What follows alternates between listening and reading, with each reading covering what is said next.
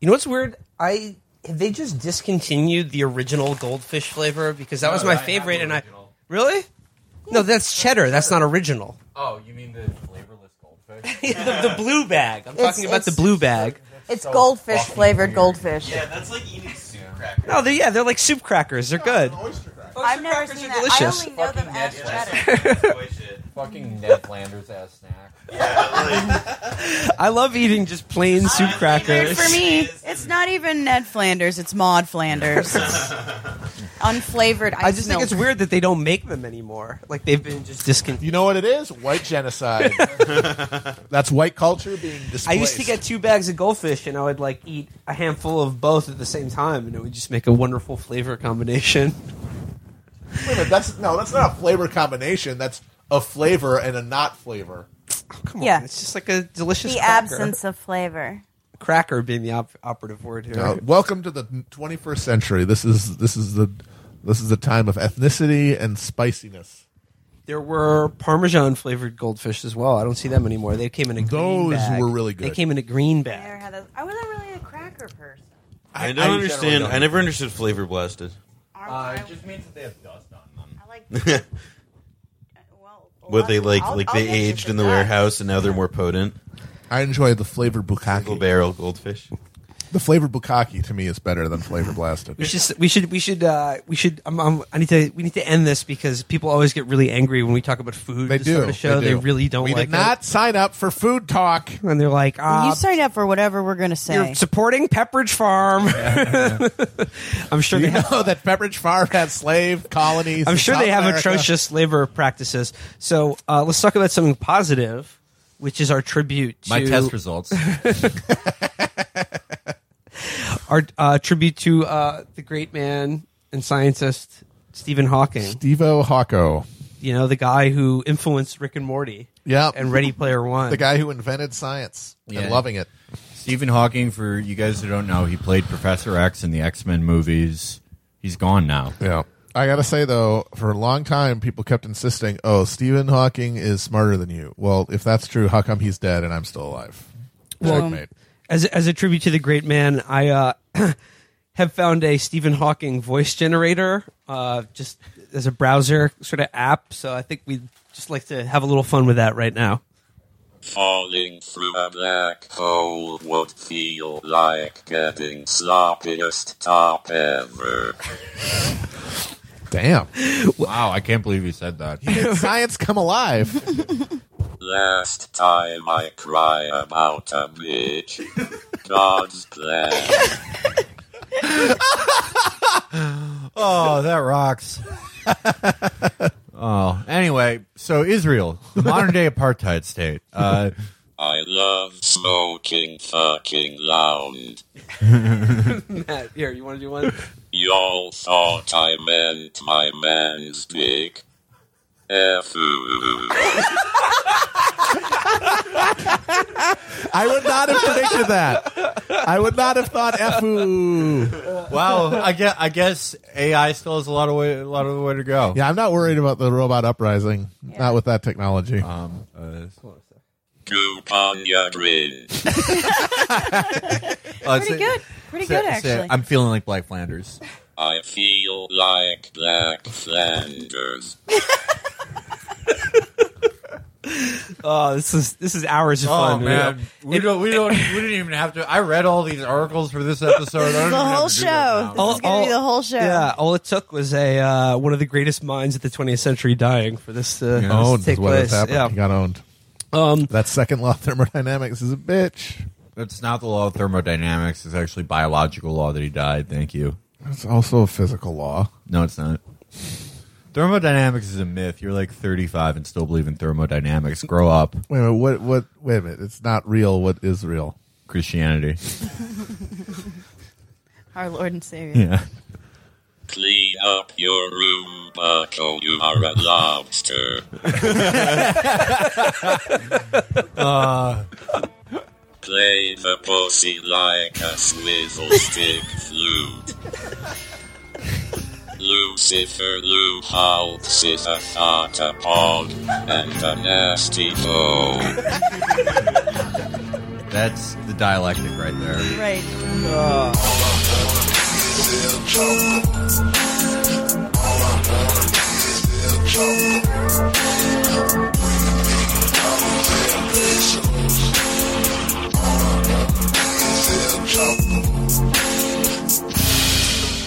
Guys, in seriousness, Donald Trump Jr. is getting divorced. What? Yeah. Yeah. Wait, Page what? Six, baby. Emily Smith just reported it. No. Is this breaking news? Yes. Uh, yeah, happened. Holy like, shit. within the last few We, hours. uh, I always confuse him. Which one is Don Jr.? Is he the Beavis or Butthead? he's he's he's uh, he's, He's, he's butthead. butthead. he's got uh, like the blonde, but the blonde. no, no, the no, blonde no, is no, Beavis. no. because Beavis is blonde. Yeah. yeah. yeah. The black haired one is butthead. Think of it in their voices. It's Beavis. No, but like Eric has the upturned. They fucking both lip, kind of like- do. They- like they butt- both like do. look like they're But- smelling a fart at all times. Yeah, there's both. They both have gum. and they both have Charlie Kirk gum, which Yeah. is a hereditary condition congenital to the American upper class, They where your lo- gums just get bigger and bigger every day of your life. No, I love smiling and looking like a 1970s dinner mold, like a Jello mold with chiclets in it. Something that people only ate when orgies were like an everyday thing, and everyone was smoking Mexican dirt weed. It was like, oh my god, I had an amazing psychedelic experience. It taught me I have to be nice to people. This changed my life, and then they became corporate executives. I love and then to- they, in between they made Jello molds that looked like Charlie Kirk and Don Jr.'s mouths. I love to smile at a girl and have her feel like one of John Lilly's assistants. Yo, we gumming on these hoes. That's the new thing. Donald Trump's and the conservative like victory in the culture war is grills are not going to be a thing anymore. Every rapper is going to want to have a real gummy smile. Paul Wall's coming back. Let me see your gums. I gotta say that I'm looking forward to this. I think this is a positive development because the one thing we've been missing in the Trump verse, the Trump Twitter verse, is a stringent defense of men's rights uh, and family court. Like they don't talk about that too much. And once Don Jr. starts going to court, he's going to have a lot of Wait, opinions. you think this will make it a court? They're just gonna like There's they're no gonna they're yeah they're gonna mediation. yeah and he's like, going to have a lot of opinions though about about about men being discriminated. I mean, maybe. against. I mean, the thing would be don't interesting think is if like somebody takes away his phone because he's been tweeting like I mean his Twitter's always been kind of out there, but it's it's definitely been a little. I think DJ One is going to backhand him and be like, "You shut your mouth. You don't say anything about this in public." And then You just get another back. one. Yeah, you just go, you just go, get another one. You get a better one. you go to Moldova and you get another one. It's it's easy. I should uh, introduce our guest this week. It is returning champion Noah Kulwin, who is joining us on a day that is uh, this is like a little bit of Chapo uh, kismet and uh, synchronicity because the first time you joined us was to talk about Theranos uh, blood entrepreneur Elizabeth Holmes, and just today, in addition to John Jr. being divorced, breaking news. Elizabeth Holmes is being charged with mega fraud.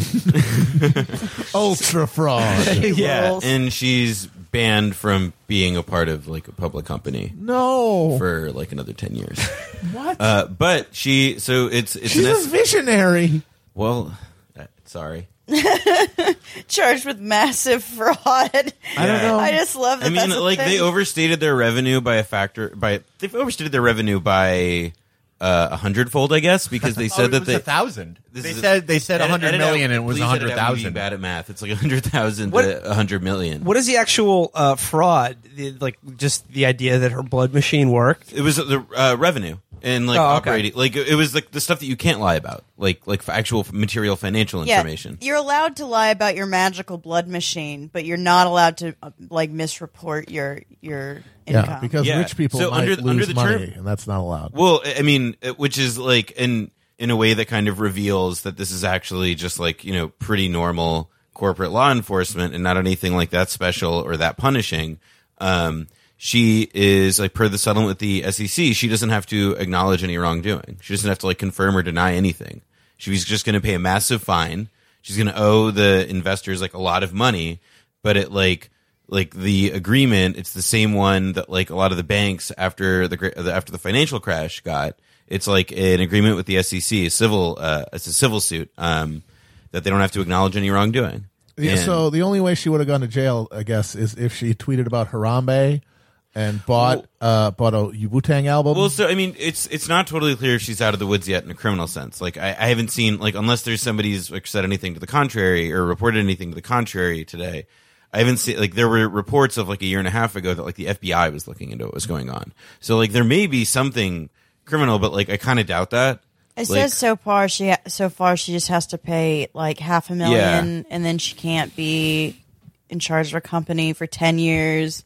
And then she Take the food and beverage return, job. like- like hundreds has of millions return, of dollars. Yeah, um, eighteen point nine million shares, which Her crime here is that she owes rich people a lot of money. Yeah, th- Yeah. yeah, giving back the shares is just like Miss Holmes, give back your Chuck E. Cheese tickets. yeah, All of those shares are Type O though, so that they can be they can be shared with literally anyone. Uh, yeah, I don't think the FBI is going to find anything unless there was a mentally disturbed Muslim teenager who worked at Theranos that they could set up, and I don't think there is. So they're not going to find anything. The FBI only persecutes uh, Albanians for financial crimes. Yeah. Really, yeah, Well, Albanians. yeah, only. and like immigrants. yeah. Immigrant. yeah, they love they love being like, well, we've finally taken on Wall Street, by which we mean a guy in like a Pakistani American in Bridgeport, Connecticut, who had a like h- mortgage company that used to be a laundromat. Isn't one of for the- thirty six thousand dollars of fraud? By the way, we bungled our par- per, our uh, prosecutions on the Bear Stearns hedge funds guys. Peace. What isn't one of the this year's like nominees for best documentary was this movie Abacus about like the only bank Yeah, that was it's- it- prosecuted. there's a for- really great New Yorker story from a few years ago about it. It's like the only bank that got prosecuted as a result of financial crisis was an it was a Chinese immigrant like, like, immigrant community bank in Chinatown.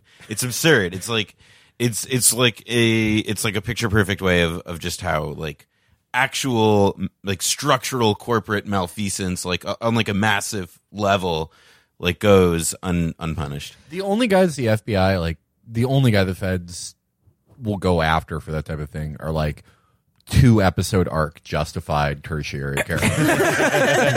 like, Some guy who overstates the income of his mini golf course. yeah, the, like the guy that Raylan cucks is who they get. But if Or- you make him an immigrant, Yeah. Uh, Matt referenced it. Uh, the other the other financial uh, news. Uh, Shkreli. You've been, you've been following that Yeah. case, Noah. I mean, Yeah. He I- you didn't know, he I'm- fucking meme himself into prison. I mean, honestly, Exactly. Yeah. I'm, I'm, I'm, again, I've been following this at a distance. Maybe this is complete ignorance, but it does kind of seem like that he's being hit with the book for just being an asshole. I mean, like, I, it appears that way. Like, I don't know. Do you, did you guys see the Harper's published like the transcripts of the Yeah. voir dire? Like, No, were- no. like, it's just like the like juror after juror after juror talking about how like I hate him. I want him to die. um, so it's really funny. It- like, please, like, like go look those up. Um, but the the thing that is like kind of crazy about this is that like Daraprim still costs like seven hundred fifty bucks or whatever it is. Like, it's the the actual like problem, the thing that was bad in the first place that like warrants like I don't know like punishment perhaps in the eyes of most people um, is like not what he's getting hit for, and the other like bigger corporate players that really do this, um, like you know, I don't see like uh, Heather, Ma- uh, Joe Manchin's daughter, the one who runs Mylan, yeah, like yeah, the EpiPens. yeah, the EpiPen lady. Um, she's not like that's not. And the guys who jacked up the price of insulin, one of the yeah. guy's the fucking HHS secretary right now.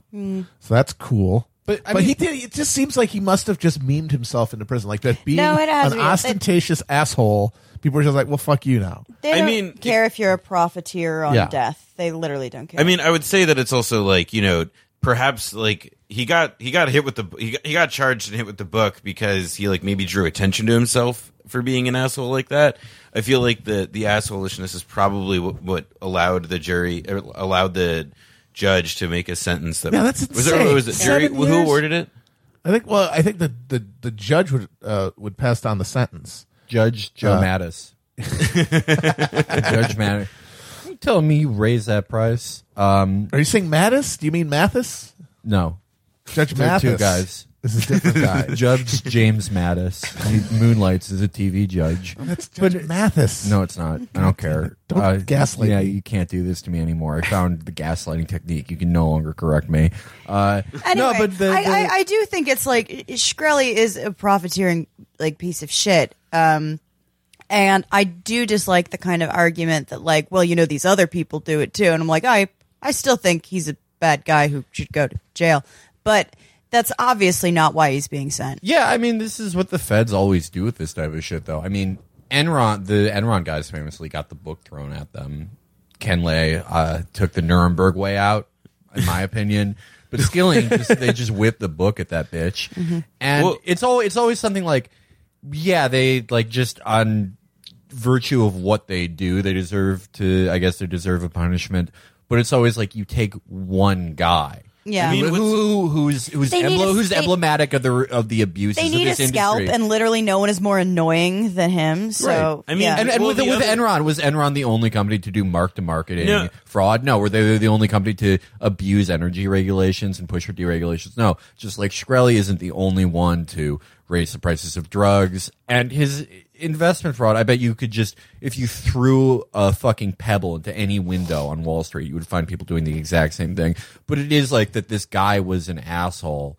And uh, what I'm saying exactly, and I wish we could have a '90s comedian here so I could argue, that, get too mad and argue this point, is that he's literally a Christ figure, being dying for our sins, and uh, he's innocent. Speaking of um, financial crimes that uh, continue to go unpunished, again, as I was walking in the door here, I just found out that the next CEO of Goldman Sachs uh, is an EDM DJ on the side. Oh fuck!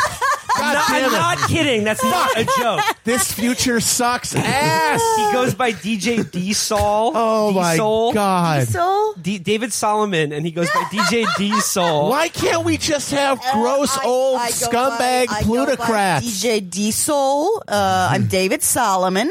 Why do we have to have this? Can't we just have gross old men sitting around a fucking table? Oh my god, this rules. Oh my You know god! what? No, I like this. 'Cause, Well, you know, you know there what? are- I like this because it's it's it's so decadent and disgusting that I do think it will inspire uh, a, a more productive revulsion at the ruling class. It's at least new, that's for sure. It, it's like I like that um, the childhood that everyone has to live in now extends forever, and it's like this guy's entire life is his bar mitzvah.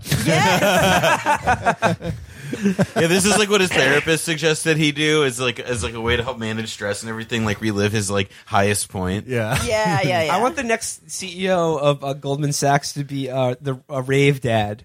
Who, gi- who Oh, gives yeah. everyone ecstasy Yeah, yeah, yeah. and wears visors and fucking power and like those big rave pants and shit. And he's got glow, glow sticks. Oh my god, I'm sorry. I'm looking at pictures of him. Is he one of the bald He guys? is a thought. yeah, of course. He's, Yeah, he's very Did you see that bald. pho- no, have They're you all seen that? bald pho- now. yeah, that photo that They're all looks like the, it Bezos. looks like the poster for uh, what's that movie, Coneheads? Where like it's uh, like Yeah. it's just all the Goldman. It's Sachs. all it's all fucking Bezos. After Bezos, now they're all shaving their head. It's just a, we're all ruled by a bunch of EDM big game hunting J.K. Simmonses. It rules. It's great. I love it. He's he's deadmau5, but in the Art Spiegelman sense. you can cut that one. It's pretty good though. it's pretty good. Pretty good. well, that's that's actually a good transition to what we were actually here to talk to Noah about. Uh, Noah, you've just done a little bit of a shoe leather reporting. You were down in D.C. the other week. Tell us what were you doing? What, what were you attending? Uh, I was at the AIPAC policy conference. Hell yeah. Uh, I understand you were a guest speaker there. Congratulations. Uh, thank you. Um, it was yeah. So it's a thing they do every year. It's their it's their biggest event in DC. Um, like in in the like that they like they collect more people there than they do at any other thing. Really? I thought they had a thing every year at a cemetery in Prague. uh, did they? Did they stop doing that? I'm confused. Uh, well, it's hush hush. um, so it's and so they they roll out like on stage in front of like thousands of people at the Washington Convention Center. They like have the whole joint, and if I don't know if you've ever been there, that place is giant. Um, and so they have like like this year it was Mike Pence, um, Nikki Haley, uh, Chuck Schumer. Oh yeah. Uh, Nancy Pelosi showed up for a little bit. Um, this uh, Queens Democrat, uh, Grace Meng, um, who was interviewed, interviewed, I don't know how to put it, by like a correspondent for Good Morning America. Um, there were a whole bunch of folks there, and so I spent time at the main event and like saw a bunch of the speeches and interviewed a bunch of people at the convention center, and then I also went to for one uh, one part of an afternoon, um, and this is what I wrote about um, was this uh, event sponsored in part by an Israeli government ministry uh, that I'll talk about more. In uh, that I'll get to later. Uh, but an official Israeli government ministry, and then settler organizations like in the West Bank. And the event was like celebrating and like honoring these people, like like these like like you know like political titans, the settlers. Um, and they had uh, Naftali Bennett, an Israeli government minister, um, Ayelet Shaked, who's the justice minister, Dime. and uh, there were another governor, uh, government minister, uh, Yuval Steinitz spoke. There were a whole bunch, is is the point. And then representatives from like Jewish settler communities spoke. And so these are people who live in what is internationally recognized as like occupied Palestinian territory, and they're like they are given like a lot of governmental support um, an increasing amount as like Israel's right wing has come to control the country. They are given an enormous amount of like um, political support that like is effectively makes it harder and harder for Palestinians to get back land that was once theirs. uh, something that jumped out uh, just right away reading uh, your article about this, which is in Jewish Currents. We'll link to it in the uh, the show description and the info. But um, you, you talk about uh, a group called the Hebron Fund, which bankrolls, uh, as you write, bankrolls extremist Jewish, Jewish settlers in Hebron and Ariel University. But you say that the Hebron Fund is U.S. tax subsidized. How is that possible? And like that that seems ludicrous to me. I mean, there's a whole host of. I mean, it's not just the pro-Israel stuff, but there's some pretty egregious examples. The Hebron Fund is the most egregious of which. Uh, Mother Jones has written about it, and you can Google uh, for the detail, like the, the finer details on this. But basically, you can you can like write this off as like charitable tax deductible donations. Um, if you want to give to them. so it's like a charity. Yeah, and the Hebron Fund, by the way, the settlement of Hebron, like Hebron is a city in the southern part of the West Bank, and it's like there is like a part of the city called H1 and, and then H2.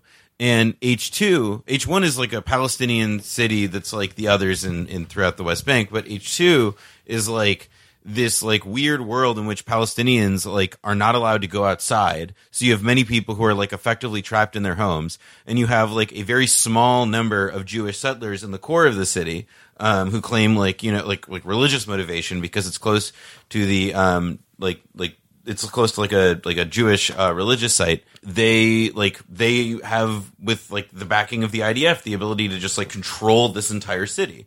And the Chevron Fund and, and, and the Chevron settlement was like one, they're tax subsidized because they have like a really effective lobbying, like political advocacy presence here.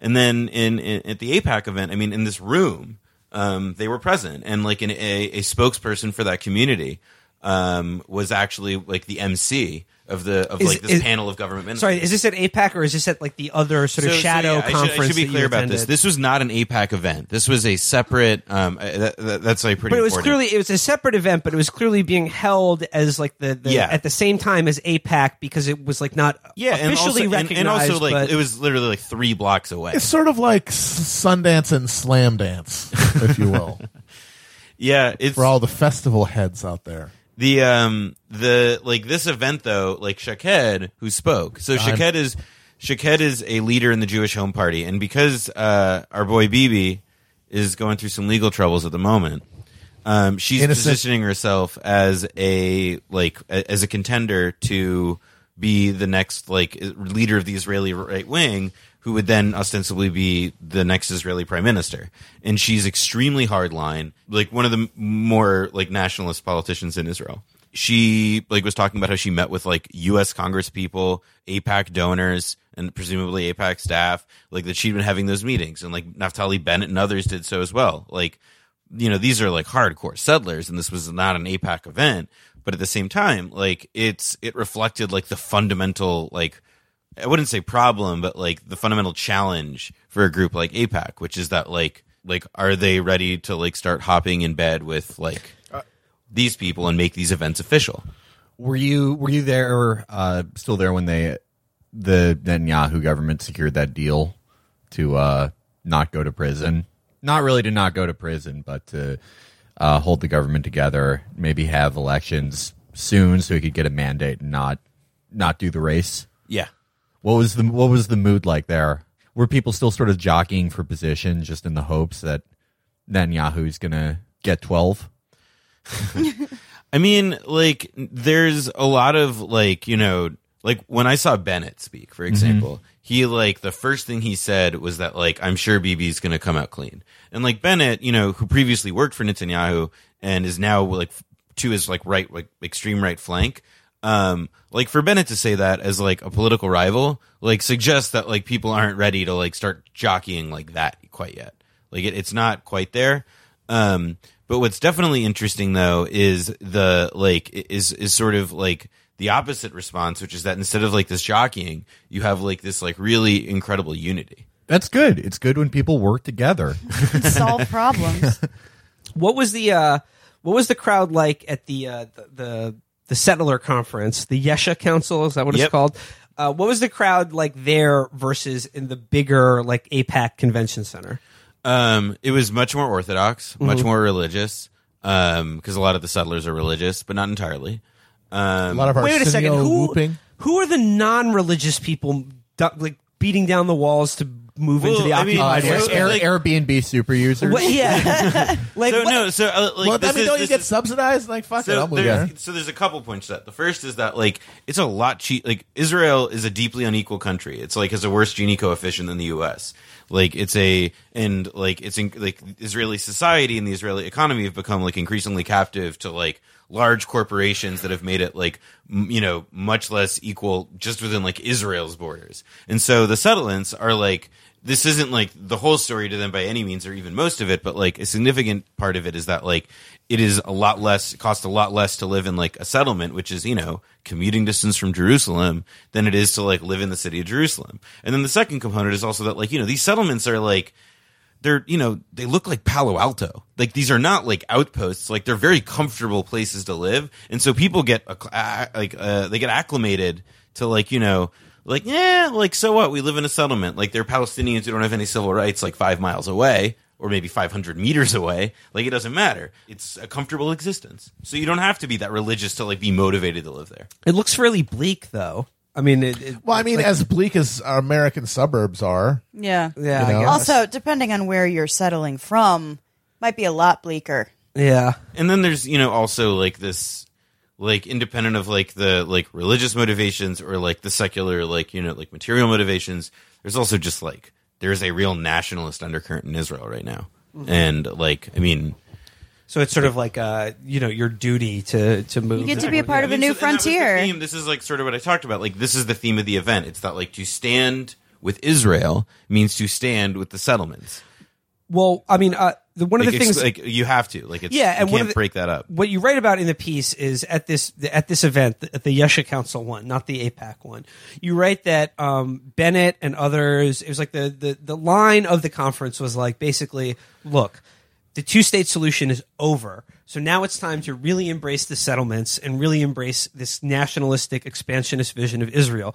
To just openly acknowledge now we're no longer going to have a Palestinian state. They're going to have to accept, as, as, as you quote them in this piece, being so sort of like a like American Samoa or just sort of like a weird semi legal protectorate of Israel, even but you know without any real government or civil rights or anything like that. and there there's an interesting sort of mirror image there in that Israel, as Noah's talked about, like has become incredibly unequal, and sort of the big front-facing push they give to the West and America, especially, is the great Israeli tech advancements that have. You know, Waze. Waze. yeah, Waze. They were like, it's. It, well, didn't they say it was hypocritical for Stephen Hawking to criticize Israel because his wheelchair was invented in Israel? Is that? Am I Checkmate. misremembering uh, that? hold on, I think we can ask him.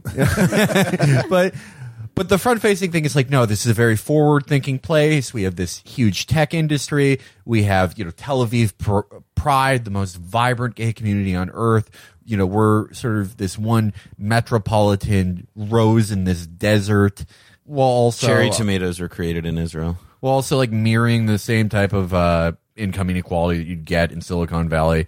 But that plays into their like the economic hardship of that plays into their greater nationalist goals. Instead of you know restricting multiple ownerships of homes or any type of rent rent ceilings or anything they can just be like well no we could achieve Eretz Israel if you just if you you know if you don't want to if you don't want to pay that much just help us achieve Eretz Israel.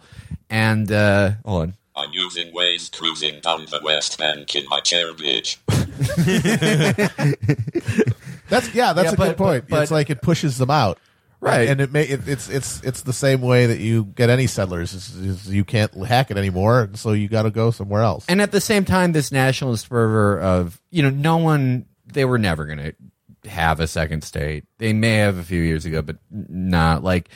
I think the only way forward may be one state, but they want they want Pal- the Palestinian lands to be this American Samoa type thing because then you just have this permanent guest worker program. I mean the the construction in Israel, the construction industry in Israel, like the vast majority of Palestinian guest workers work in construction, helping to achieve the same kind of like overbuilding with rising rents that we have here. And they get paid less. They don't have to be paid benefits. So you achieve this nationalist goal while also just maintaining this huge pool of cheap labor that you need to maintain yeah, a there there is like, like, that. fundamentally like an economic exploitation that's like a like a, a, a- a a really critical theme to this. Like all the industrial parks in Israel, I mean in the West Bank that are operated like by Israeli companies. Um, another thing that I think um, uh, Ayelet uh, Shakad, how do you say her last name? Shikad, yeah, Shakad, Oh, Shakad. Shakade. Shaked. dime. That's what I call Okay. it. Okay. Um, another thing she says, uh, you know, openly at this conference, uh, or or no, uh, sorry, not at this conference, but she has been quoted in the past as saying, uh, Israel being a Jewish state is more important than it being a democratic state or a state that respects international human rights uh, So- laws. yeah. So I, it's now it's like they're they're becoming more and more bold with this. But the question is, at the same time, they are bleeding support from the younger generation of Americans and particularly younger American Jews. So what is like the across the street at the Washington Convention Center? What is their message right now at the time when people like the you know hard right nationalists like Bennett are just saying, yeah, we're going to completely colonize the West Banks and the Palestinians can live under under our boot indefinitely. So, I, like, I, I want to like zoom out a bit to, to like, like, kind of get there because I think that it's sort of important to establish that like the reason AIPAC has had such sway and has been able to like operate with the like you know assumed consensus of everyone up until now is because they made being pro-Israel in American public life like like oxygen, like that it's always present, that you don't think about it, that it's just sort of like a natural impulse, and they like are really effective as a political institution and do as a political organization in doing that because they do an enormous amount of legwork and raise a lot of money through a network of bundlers to like affirm that support. Um, and so like what's they're running into at the conference, um, like uh, like the theme, like how do they you know compel the youth uh, to support Israel and to be pro-Israel at a time when fewer and fewer of them are. Um, they sort of like they kind of ignore it. Like they don't like you know, or they say that like, well, that's not the whole story, or they talk about the need to fight BDS. Like there's not like much imagination about that, and it's because they've always existed, and like for the last number of decades, they've operated in a world in which like they've never actually had to deal with like a political movement or changing like to, like a changing for or like a changing uh like dynamic or sentiment that would cut against them. So there was nothing at like the AIPAC conference that was like about you know how to talk to your kids about why Israel's cool or something like that. I that. mean, there's some of those. I wasn't allowed into them because they don't allow press into anything interesting. But the like the thing that like you you you sort of see is that like young people don't go to the conference unless they're like one like totally blank slates who can be like whose like perspectives are malleable, or if they're um like like you know people who are already like converts. Like it's a lot of talking like they're talking within. Like outreach is difficult. Like i went to an AIPAC party put on by the conference that was their outreach like chapter party um they kicked me out after a while because apparently it was off the record but they didn't they looked at my badge and let me in anyway so i don't know what the deal was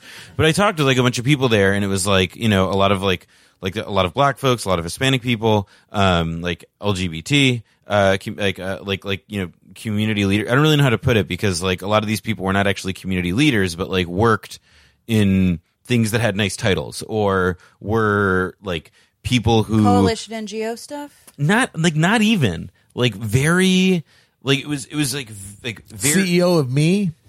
kind of yeah like with like maybe like empowerment or diversity in the Why stuff were and there was they some there? anti-trump like like mild part to it but like you know these are people who are pro-Israel, and like that's why they're there. Well, the the big thing that has always worked uh, in AIPAC's advantage is the the care deficit. I mean, uh, there was a poll out this week that uh, American support for Israel is still very high. Like people always point to like Democratic support for it dropping a little bit, but the thing that does work to their advantage is that most Americans do not care to think about this. They don't care to think about, you know, what is this weird ethno state we use as a foreign policy proxy? Wh- wh- Why is there why is there a conference every year where every elected representative goes there to talk about how much they love this one country? And that the the party you talked about, I mean, that next generation they're going to be like Kamala Harris, or they're going to be like, you know, what happened with the Illinois governor's race. Where Kamala even- Harris was even- there, by the way. She met with AIPAC folks. Yeah, and she talked about how instead of selling Girl Scout cookies, she raised money to plant trees in Israel when she was a girl. But uh, which is great childhood. But uh, Just loves trees. What? but it's uh, you know Well, okay. they had to replace some trees after uh, some got burned down. Whatever this shit's boring, let's talk about something else. Sorry. I, I, I don't actually think this conversation is boring. but I mean, Steven does. but I mean, like, look what happened with the Illinois lieutenant. Stavros talking. Stop Ross Hawking.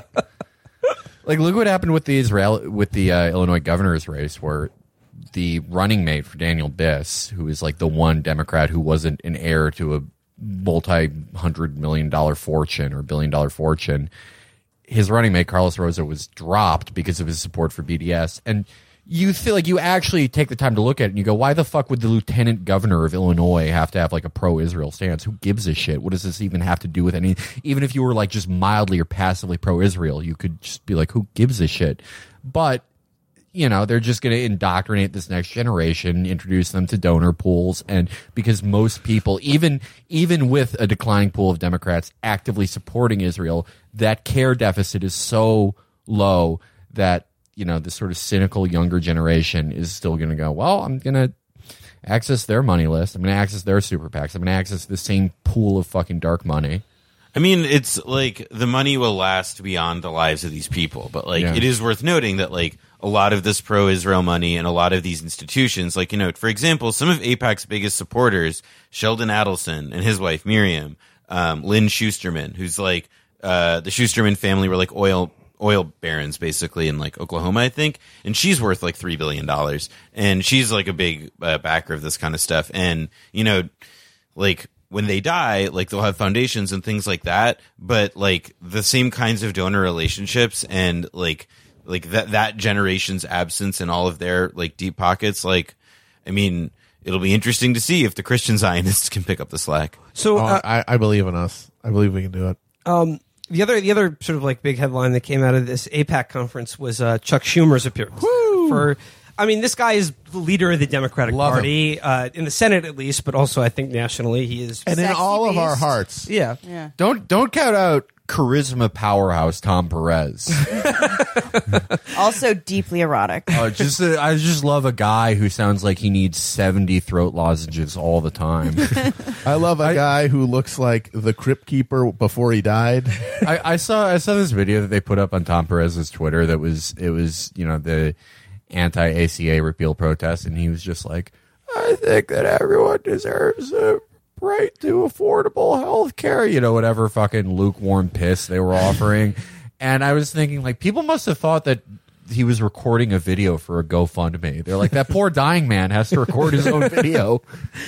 But um, uh, so so Schumer spoke at AIPAC. He he addressed the conference, and in his speech, he said the the settlements are not the cause of the conflict in Israel Palestine. That was like the big sort of like takeaway quote. I mean, uh, he he like said Islam was partly it basically. Like he went like the most the most like right wing speaker at AIPAC was Chuck was Schumer. Chuck Schumer. Hell Like yes. this is this is not like and this isn't like you know like I like that was the consensus takeaway from like the journalists present. Like Nikki Haley got the biggest applause, but because uh, she's like you know valiantly doing battle with the evil forces in the UN or whatever. But like Chuck Schumer had the most like extreme speech in AIPAC, and the thing is, is like that's who he is. Like he's one of the big backers in the settlement behind that like bill that wants to basically outlaw BDS. Um, like he's like he this is his position on Israel. I mean, like, I don't know. Like the, when you talk to people who are, did you talk to anyone at AIPAC who was, you know, a Democrat or considers himself liberal? Like, how do they, how, you know, how do they square this circle in their? Well, head? the, I mean, the, the weirdly the British have like a much better way of talking about this because there's like a, a phrase that they came up with years ago um, to describe this phenomenon, and it's prep. Pip. Prep. Prep. Or no, wait. It's Pip. Pr- no, Or- no. Pep. Pep. Pep. Progressive Prep. except for Palestine. Pep smear. okay, okay. It's prep. Yeah. Wow. Woo. That was that was actually definitely what I was referencing. Um, uh, yeah, PEP, progressive except for Palestine, and it's like it's because like pro-Israel advocacy over the years, particularly as like you know what pro-Israel like how it could be sold as like a left or right thing has like changed over time. Like it became very easy, I guess, for people, some people like center um, on the left, like the center left, to just compartmentalize like their Israel position. And Chuck Schumer is the like in 2018 is probably the like the most substantial avatar of that. Well, I mean, it helps with Schumer that he just doesn't have any real beliefs other than Israel and uh, protecting Wall Street at all costs and gun control. That's the holy trinity of Schumer ideology. But no, but like, but it's it's it's different though because, for instance, on the banking regulation thing that just happened, where they were able to, you know, gut um, Dodd Frank uh, with Democratic votes, and Chuck, this was Chuck Schumer's own caucus doing it. He was saying, "Well, I'm against this," but he was still letting it come to a vote, which is something that Harry Reid blocked uh, many times, right? So, but he doesn't even have to do that fake hypocritical two step with things like Israel. He doesn't even have to pretend that Because- like, I'm the- personally against it, but I'm not going to stop and, it and this happening. goes and this goes back to what I was saying before about how like AIPAC made being pro-Israel like oxygen. That like the political consequences for like like not being like in lockstep with AIPAC because that's really what like the standard is. Like the political consequences for not being in lockstep with AIPAC are like are really severe, and to be really, really, really pro-Israel. How do they how do they none. enforce that though? How do they enforce that? I mean, so part of it is that the like it's not something where it's like they have to make threats or like AIPAC itself even has a PAC. Like the idea is that it's reliable money. So like if you're a congressperson and you're running for, you know, your district and let's say you're a Democrat and the D trip comes to you and says you need to be raising X amount of money to make sure that like you're good for reelection. And that's X amount of money per week or whatever.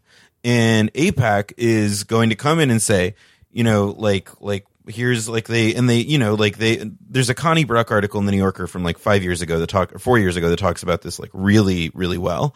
Um, like they will take like you know you know significant like lay leaders within AIPAC and they'll make them bundlers and like you know boost them up and lift them as donors and recognize them. Like this is just like how you know how so many nonprofits work. Um, and they'll lift them up for their activity in this regard and they will deliver reliable money. And it's not like you know it's it's it's it's lobbying. It's just how like lobbying and campaign donations and that usual racket. But And I so- mean, what would it like? What would it take? Let's say there is a Democratic congressional candidate, and they were raising a lot of money from like the grassroots or whatever. Like they maybe like didn't need this huge influx of cash from AIPAC. What would happen if they were just like basically just said, you know what, fuck Israel. I don't really support Israel. I think it's a good country in particular. like that's a little bit more extreme than anything like Keith Ellison has said, but I think he's like a good example of what happens here. And part of it is that AIPAC doesn't actually have to do anything because there are people even further right than AIPAC who will happily do that like insane like you know cracking the whip work who all who have their own like extensive like uh like networks of influence within Congress like the Emergency Committee for Israel which I think was like Bill Kristol Noah Pollak Noah Pollak like ran it and like you know when I think it was like Tammy Duckworth was running against um whoever she was running against Mark Kirk. yeah, yeah, yeah. The- yeah, because Kirk is like the most pro-Israel man alive. Like he, Yeah, Mark Kirk. Mark Kirk was just basically a version of Lindsey Graham who had his brain microwave. he like so like, when she was going up against Kirk, like ECI was all over it. So like AIPAC doesn't ever have to use the stick because all they get to do is the guy the carrot. Like, and they they, they let other people do the stick work. there are some. There are like some reps who are like not terrible on this. Betty McCollum in Minnesota is one, uh, and like the things they offer are like very far from what you from you know what we'd actually need. They're very mild steps, but there are things like recognizing abuses, recognizing occupations. But yeah, for the most part, like Noah said, this is a default position. I would I would also say that the other thing to like sort of note there is that like like like Connor Lamb, who like guess like last night appears to have won the special election in, in the Pennsylvania 18. Like Alex Pareene made this really good point on Twitter about how like you know he is still a Democrat, like straight out of central casting. Like even in this moment in which like you know Former there's, like- Marine, you know, yeah, yeah. like there's widespread antipathy to like law enforcement within the Democratic base base and and there's like law there's like a lot of antipathy toward like prosecutors in general like within the democratic base like you know organized black political communities like these things that like supposedly after trump we're paying extra close attention to like the democrats still and like the Dem- uh, like they still opt for candidates who are like you know the former prosecutor, the former Marine. And with pro Israel stuff, like it's like I, to me, I just view it as like it's a similar kind of tendency for them at this point. It's habit, and to break the habit, you have to like. It's it's it's not just going to be that like Israel does something more substantial in Gaza and like that like kills like thousands of Palestinians that is going to make people sober up and wait uh, like fix that equation. It's going to be part of whatever broader transformation actually changes the Democratic Party more like more broadly. I think the other the good the, I, I know what you're talking about Pareene, and I think that the really good point he was making there is he was saying like I'm I'm not saying that with like the the magic bullet to all this is just run more left wing candidates in like every district in the country, but what he was saying is that like uh, eventually a, the wave election is coming. Right. So eventually the Democrats are going to be back in control. And when they are, they're going to be expected to do something or else they're going to get shit canned. Yeah, because well. like, it's just like you can't back- do Rahm again. Yeah, this is back what we were talking about with Ryan Grim about this new idea about like that wave elections are going to happen all the time. So the question is, do you get someone in there who is just a just a complete blank slate for donors or whoever, like who doesn't really have any vision for what they want to achieve in politics, or do you want to get someone in there who uh, has something that they want to get done before the next wave uh, washes them out? I mean, I think that like when it comes to Israel, like there, there's there's a lot of reason for us to care about it, but at the same time, like it's you know the broader like political apathy in the Democratic Party to like substantially change like how they view like foreign policy and human rights abroad, like. I I have a hard time imagining that like you're going to see like better candidates on Israel and better positions on Israel and like what we do about Israeli government policy until uh, like this similar like more like substantial like transformation that happens. Yeah, because there's just no organized, organic push against it among voters. People really, like Felix said, they don't register it as an issue that they have a very high priority for. Yeah. So they're not going to insist on the litmus test. They will on another issue, like maybe like healthcare or something, Or gun control, or something gun like- yeah. control. Yeah. it's not something I'm just not incredibly optimistic about like most Americans caring about any foreign policy. Just not the type of country we are. I know. It's not, not a type of voting voting there's no foreign policy voter block in America. People just don't want to think about it. They don't only- want to fucking think about it at all. The only way I, I don't know. it's that even like that we don't want to. We're just. I mean, it's a stereotype, but we don't go anywhere. yeah. Like very few of us even have passports. When we go to the airport uh, with David Brooks, we're embarrassed because we can't pronounce the names of the places he's Like going. Cinnabon or oh, what the fuck is Brookstone? you think that you could get some traction just on a one to one level if you're arguing with somebody by saying, hey, you know, the alt right guys, you know, the horrible vision of, of society that they that they imagine. Israel is literally the country they want to make. Yeah. Like it's, it's that's Yeah. it's I mean, that's all- country. the, the only thing that I- really, the only way I could actually see, because most Americans don't know what the fuck the alt right is. The only way I see it True. like getting any actual traction is from this sort of like, I guess the way that libertarians do it, which is not like not a linguistic approach that most on the left would agree with, but of this sort of more isolationist than anti-imperialist stance, where you're like, why do we have to do? Why do we have It's to be here? Why do we have place to to care about this shit? I mean, it, it really isn't a bad place to start because Americans are very receptive to like why are we fucking with other people's shit? Exactly. We do have some like cultural political precedence for that. I mean, I was going to say the best way to do it is the is the Jezo way, which is like his like he has like when there was uh I forget it was like the most like it was a recent like I, I don't remember which was, but it was after like some like terrorist attack. Maybe it was Manchester or something. He like you know did the very like simple like you know three sentence explanation of how part of the reason that like we suffer these attacks, um, these horrible like you know morally unconscionable like terrible things is because of things that we do abroad that inspire this reprisal. and and that like cause it and like making like you know that logical like that very basic like logical uh like like explaining that like logical process Well, uh, you, you we mentioned uh, you mentioned uh, BDS uh, briefly. I'd like to switch gears now and just ask you, uh, as part of a little struggle session here, are Matt and Virgil complicit with breaking BDS by going on an Israeli cable news network to talk about video games? um It's okay. Let them have it if they have indeed sinned. I will like open this by like qualifying heavily and saying that like I'm not any kind of like authority on BDS um in, in like in part because like I don't practice it myself. And so like I don't want to like you know be like that's kosher that's not kosher. However like I24 is like a news publication and like you're reaching an audience and like I don't think that like boy like it's one thing not to play a show and take a lot of money for the service of like performing in an auditorium in like Tel Aviv as like Lorde or whatever. Like like like that's one thing. It's another thing to like go on Israeli media. Using that platform to talk about a really critically engaging social issue like video games? I don't know man. It seems pretty worth it to me. Uh, for the record, deck fucking cheeseburgers. for the record, all I got from them was one airhead. That's all I took out of the green room. that's all the Zionist media gave you Yes, it was a single airhead.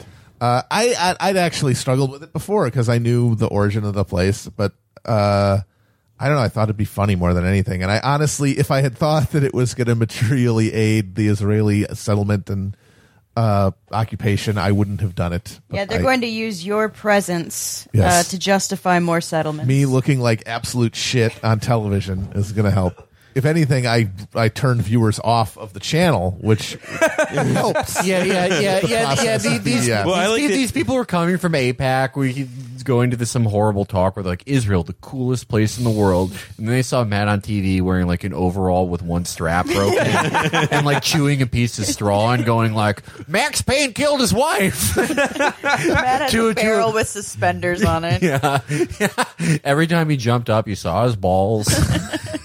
That was I actually ever the tell most. You guys about yeah. the the the like j- one of these German tourist guys who like stays at some Airbnb around here in Bed Stuy, where it is, uh, and he and he went into the bodega, and of course, like the the most common hummus for sale is Sabra, which is like an Israeli company or whatever, and the bodega is owned by like Yemenis and uh, or is run by Yemenis.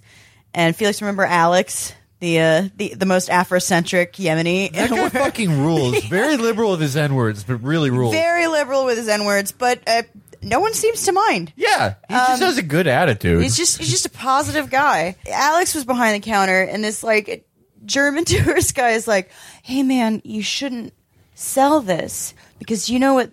What this company is doing to your people? He goes into a BDS spiel with a slight German accent, holding this sa- this little tub of Sabra hummus, and Alex looks at him and he just goes. After he finishes his spiel, he just goes, "Nah, man." oh, oh, please, oh, please! I am filled with settlement hummus.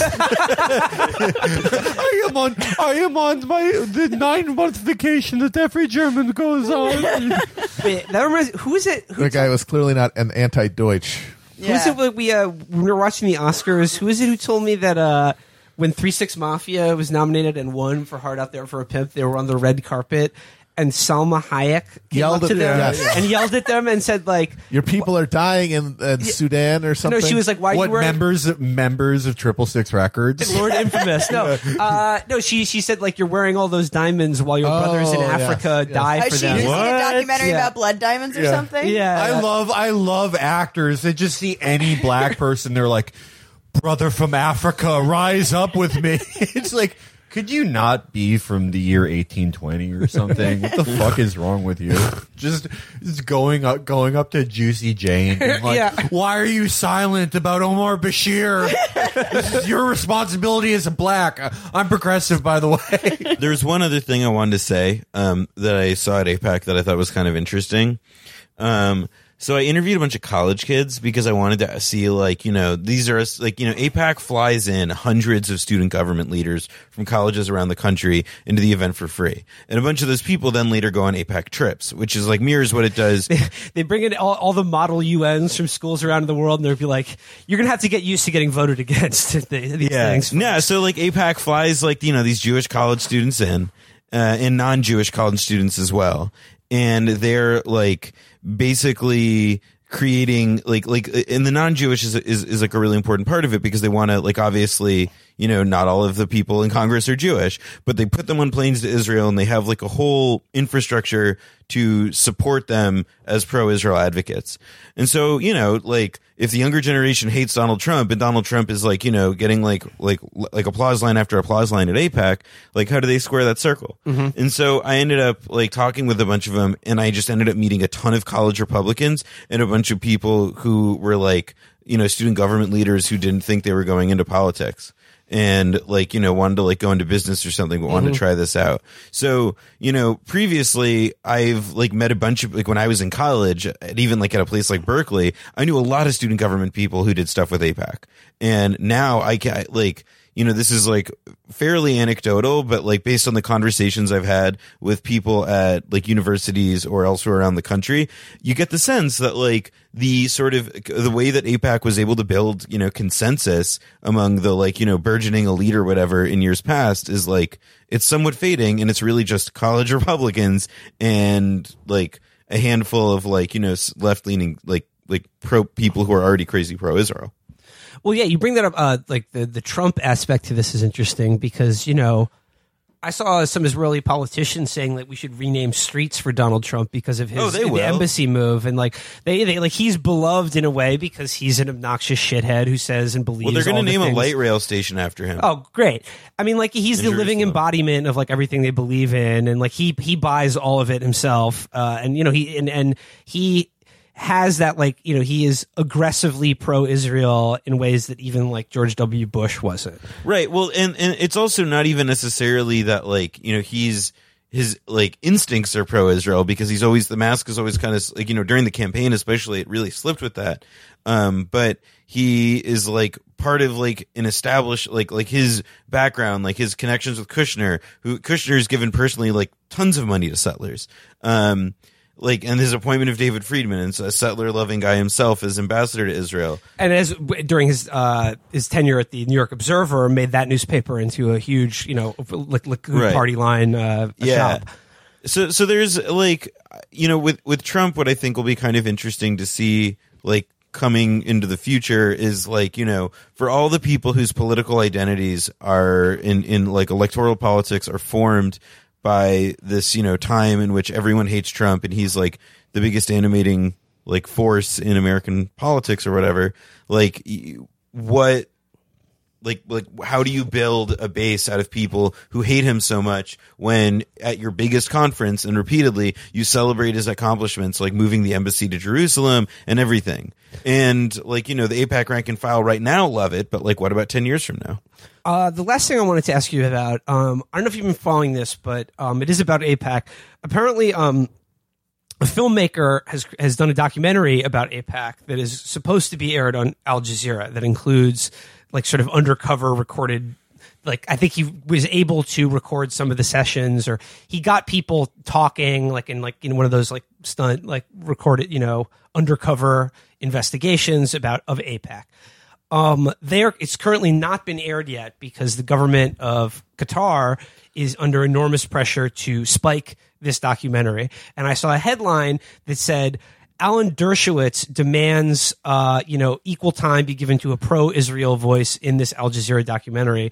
And I just thought, in what position is Alan Dershowitz to fucking demand anything of a cable news organization? He's Like, the Dersh. it's the- yeah. He's the Dersh. there- he just gets to demand things. There's something really interesting though here under the surface, which is that um, so one one of the peop- one of the speakers I saw at AIPAC uh, is an official with the Conference of Presidents of Major American Jewish Organizations, which in the 1950s when AIPAC was created, those two organizations became like hugely influential Jewish community uh, based like advocacy groups to for like the you know as they would put it like the Israeli American relationship, and um, one of the things that he said was that he had just taken a trip to the UAE and that he was like really impre- impressed with like the pluralistic society and like the way that they had structured and the way that they you know respected rights and things like all the stuff that he saw there and that we in the Arab in the UAE. yeah, and he said that like you know we should really also fo- focus on fostering like positive relationships with countries like Saudi Arabia and others that like these Gulf states that are you know sufficiently um like that that, that seem to be warming to Israel. And I thought that that was also really interesting um because you know when you see Dershowitz and other people like you know like whining about Al Jazeera like on one hand like yeah Dershowitz is just like you know like getting mad about like anti-Israel stuff in the me- or quote unquote anti-Israel stuff in the media. On the other hand, though, what's also happening here is that like as Israel's like standing changes with these very powerful Gulf kingdoms who are now all jockeying against one another for like regional power in these like really like like uh, tumulty kind of ways, you actually are. I think that it'll be interesting to see like well where it is, like the AIPAC people and all the other pro-Israel people who have a lot of influence in Washington like where what are they going to do? Because so far they're just saying like well we sure love these Gulf states. Well, yeah, the Gulf, the Gulf Israel, it used to be sort of a tacit alliance a few years ago, is now becoming more and more more overt. It was a big Ambassador Otaiba project, the UAE ambassador. The, I mean, the Emiratis are. They're the. I wish Virgil was here to get my Game of Thrones reference. I watched that. Of Gambo Throne. Uh, they're like the Littlefinger of Gambo Thrones. Yes. not as rich as the Saudis, but very clever Yes, very, very very, clever. boys. But you know they'll be fine with it. They'll be fine with it because they're all they, they always are, and they share the same enemy in Iran. Uh, they all sort of came together to fuck with uh, Qatar during the Qatar GCC crisis. And you know, I wish I wish the new polyamorous family of the GCC and uh, Israel the best of luck. I mean, they, they feel like they have a lot of the same enemies these days. Yeah. Like in Iran, like it, it gives them like it's a lot of like very obvious and like transparent like motivation as to like why these different like groups would like seek to link up. I have an idea to solve all of this. Let's go. All right. Not two states. Not one state. 16 states divided by Myers Briggs personality type. Yes. Ooh, yeah. Oh, Yes. oh, and the new citizenship test is you go up to a border guard, and he hits you with the hoe test, and if you give him the inch A stare, you can vote in Israel, United States of Israel elections. Yeah. Because, of course, that's the Int uh, state that's going to be created. yeah, Yeah. Inch A, yeah. I'm going to be in the Ent, the Ent state. Uh, just a, just to follow up of what I was talking about earlier, this is a, a documentary series uh, that's done by Al Jazeera by um, their head of investigations, a guy named Clayton Swisher, and they did the first one was a, it's called the Lobby, and the first entry in the series is about the UK, and they infiltrated these you know groups and recorded people. Uh, I'm reading now from the Electronic Intifada. Uh, it is said it included undercover footage of an Israeli embassy official plotting with a British civil servant to take down a UK government minister deemed critical of Israel. And apparently, in the American counterpart, which has yet to be aired, the film identifies a member. A number of lobby groups as working with the Israeli spot Israel to spy on American citizens using sophisticated data gathering techniques, and it is also said to cast light on covert efforts to smear and intimidate Americans seen as too critical of Israel. Well, it's actually so. This goes back. I'm something that I realized that I mentioned that I didn't return to earlier was that this event that I went to with the settlers was sponsored by a government ministry. It's called the Ministry of Strategic Affairs, and it was created like a decade and a half ago as like this project to like fight anti-Israel propaganda abroad. And the head of that ministry, Gilad Erdan, he wasn't present at this event, but he like sent like a video message. And the Ministry of Strategic Affairs is like this black box. It's like a clandestine foreign operations like ministry of like a lot of whose public activity is just fighting BDS. And it's like a a lot of Israeli diplomats are very like the I think like the professional uh like the like the profession the head of the professional staff of the foreign ministry in Israel is like, yeah, they like aren't accountable to the rest of government or anything. And so it's like even by like the already like very loose standards for the Israeli foreign ministry to like, you know, like do Hasbara, like Hebrew for explanation, really just for like propaganda on behalf of Israel. Um, like their ability to do like, like like like the foreign ministry is already allowed to do a lot of Hasbara. Like the strategic affairs is just like that, but taken to a really like like a much more extreme and Here- uh, way, and it sounds like that it, it fits in perfectly. Here's my question about uh, BDS for just. I'm, I mean, I know like you're. You know, I I wonder if you can answer it, but just for the Hasbara people, I would like to pose them this question: Is there any way to oppose the policies of the government of Israel or even the state of Israel itself that's legitimate? Because obviously, armed resistance is out. That's terrorism. Uh, but and then an economic boycott, or you know, that's apparently economic violence as well. That's too far. So is it just like you? It's, it's is it like just an opinion you can hold personally, but never practically uh, apply it in any way because that's I don't know violence or anti-Semitism. Yeah, absolutely. I mean, I think that that's that like application is at the point at which like when you move from like ideation to application there, it's like uh, that's when you start doing wrong because like I don't know, very shrewdly I would say a lot of like the like like the way people talk about this and like the, the most big the biggest pro Israel people talk about it is that like why focus on this? Why focus on us? Like it's it's this idea that like any criticism is so ridiculous. Right, like you're criticizing us and not China, who has the, uh, terrible human Yeah, rights like we're a violations. small or- country the yeah. size of New Jersey, only six million people, and we're in a rough neighborhood. Like they love that phrase, rough neighborhood. Like your tough neighborhood. Like Sca- You it's- it's- moved there. Yeah, oh, uh, oh wow! I, look, I just need these artillery pieces. I moved to East New York. Uh, I also didn't buy any that just took my neighbor's house. Everyone's mad at me all the time. It's awful.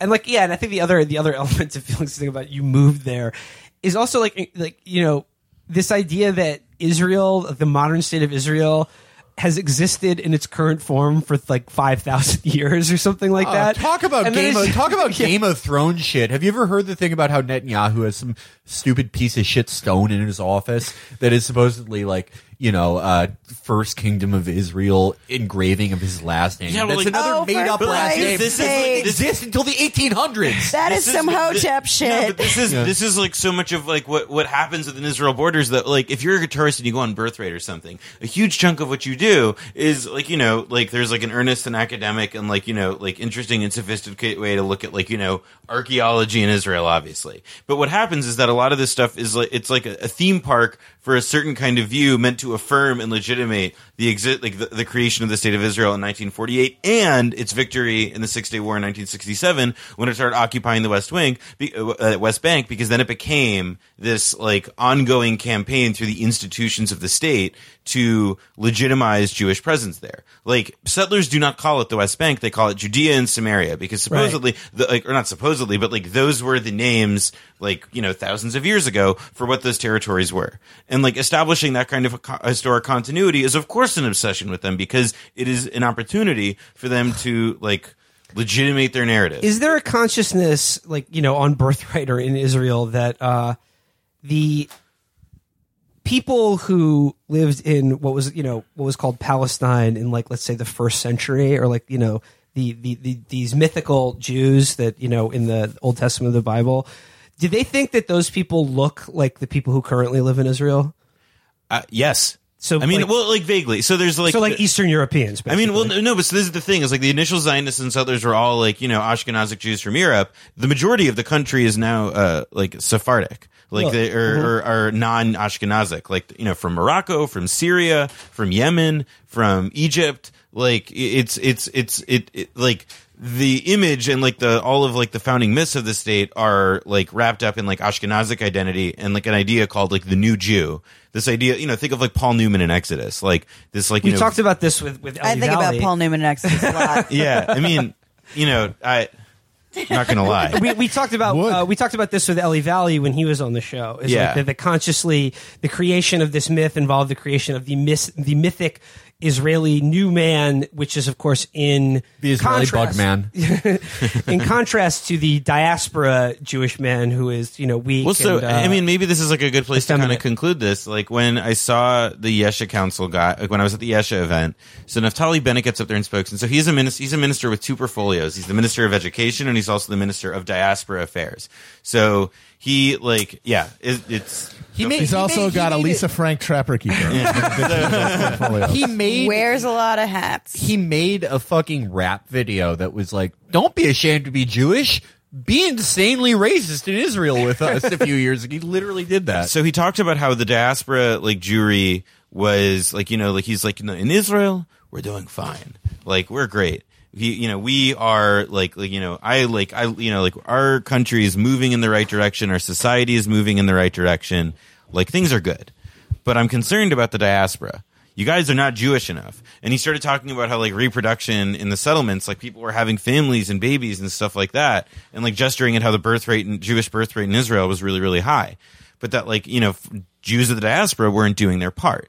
And so there is like this, you know, like now outwardly looking at like the rest of the world, what Israel Here's wants. what I mean. Matt alluded to this earlier. I, I know we're, we're going long here, but this is this is something that's interesting to me.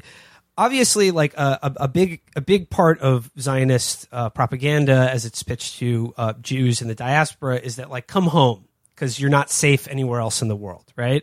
You'll always be an outsider no matter where you settle. There's always like this specter of like the the Holocaust or being rounded up again. Like no matter how safe or comfortable or cosmopolitan you may feel, even in America.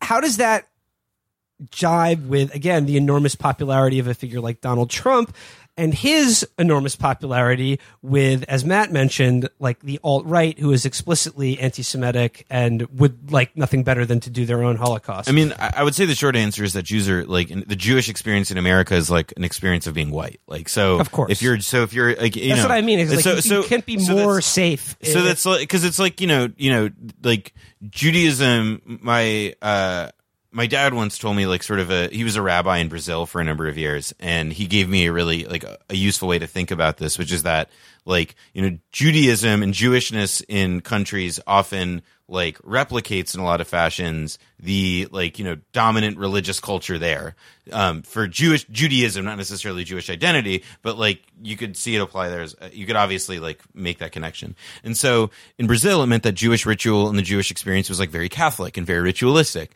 And then in America, you know, it's a like deeply Protestant tradition. Church on Sunday, synagogue on Saturday. Like, so as Jews, you know, we're able to assimilate into that mode more and more and more. And there have been like, like, there's a book called How the Jews Became White that talks about this. And there's, and there's other writing and research about it. But it's, you know, as, as Jews, you know, sort of started being viewed as white and getting the benefits of whiteness, like, I think that it seems pretty clear that those benefits also mean that they look at somebody like Donald Trump, and while as as a community, Jews, you know, are generally much more liberal and so on, like as as to how the Jews who support Trump can um can you know reconcile that with the fact that like you know his like alt right like supporters are crazy anti Semites. It's because like you know they th- th- that stuff matters to them less. They view him like as, as because white he, people he do delivers the goods on Israel, like the embassy, and and, and, things like and, and if like once you check that box, then it's like, well, he does all this, he says all this other stuff that resonates with me too. So, I, and Matt, you alluded to it before, but I guess I'm just interested in like how, like, this is what Adam said when he went on the Yeah. I, I the, the Israeli cable news network is that like the more the sort of alt right enters the public consciousness, and I think you're right that most Americans don't have any idea what this shit is about. But I like, mean, apparent. I mean, I don't know. There was that Hillary speech that she gave where Uh, right. she said, "Pepe the frog, he, Um, he's not good." the more the idea that like their political goal and their greatest wish is for a white ethno state the more that that people become cognizant of that and either embrace it or are disgusted by it does is that isn't that a double-edged sword for israel I mean, it, no, they've never cared about that. No, like the the, the Israel will do business with whoever they always have. I mean, the Stern Gang did business. No, no, with the third I- I, I fucking meant, I meant for like, Yeah, in America. Jewish support in America like because it's like, oh, this is the country they want. Like the thing that for we're like a horrified young by generation Trump. of media savvy people, The thing but that I we're mean, like horrified the by Trump majority about of is like what Jews you in make- America don't make- know who Pepe the Frog that doesn't re- that doesn't register with people. Hypocrisy doesn't register with people. No, it's not hypocrisy. It's it's confluence. No, It's no, I saying know. But you you're don't saying, like. you're saying you're saying that you're saying that you you think that okay for young supporters of Israel who also don't like Donald Trump, you can point to the alt right and go, "This is the state that you want. The state that you support is an ethno state, right?" well they're like yeah they're like or like yeah, that's not. I'm not saying that's sterilizing hypocritical. African I'm saying and shit. you don't like this in the abstract, but this is the concrete version of it. Right. So what I'm saying is pointing out people's hypocrisy. That's doesn't not work. hypocrisy. Yeah, it is. No. It's you're literally saying that you okay, so you're against the alt right's vision of the world, yet the state you support is is mirror image of that. Yeah, that is pointing out hypocrisy. and It doesn't work because people want what they want. I, I, I, I How is that not it's hypocrisy? Yeah, I just- that think literally is what pointing out hypocrisy is. No, but I'm not talking about supporting it. I'm saying you think you want this, and this is what it is. Ah, never mind. Fuck this. Cut it. Well, no, it doesn't. whole to answer thing. your question, well, no, no one knows who the fuck Pepe the Frog is. We're all way too online. It's not going to be helpful. um, uh, one last thing I want to plug is so um, I'm working on a new project, a magazine called Jewish Currents, and we're doing a really big relaunch, um, like a print relaunch and a digital relaunch uh, next month. And um, we're reducing our subscription price uh, for the next little while uh, leading up to that. Um, not sure how long it'll go, but um, it'll definitely be active for anybody who listens to this. Um, for 18 bucks, you can get a year subscription. It comes out four times a year. Um, it's if you liked what we talked about today, it'll be a lot, a lot of that, and then some. But it's basically a Jewish leftist magazine, and uh, you can check it out at jewishcurrents.org and hit the subscribe button if if you'd like. Smash that subscribe button. I will follow your plug with one of our own, San Francisco. You are the San only Frantastic. city left on the West Coast with tickets still available to see us in just a week or so. So, San Francisco, if you're there in the Bay Area, tickets still available for Chapo Live West Coast Tour. Please come out. We'd love to see you. And if you know anyone who's in San Francisco who's never heard of us before, tell them to come just as well. Elizabeth Holmes. Please, we love you. Um, that's good. Till next week, guys. Next time. See you in Thanks again, Noah. See you. Yeah. Thanks. Thank you. All right, bye.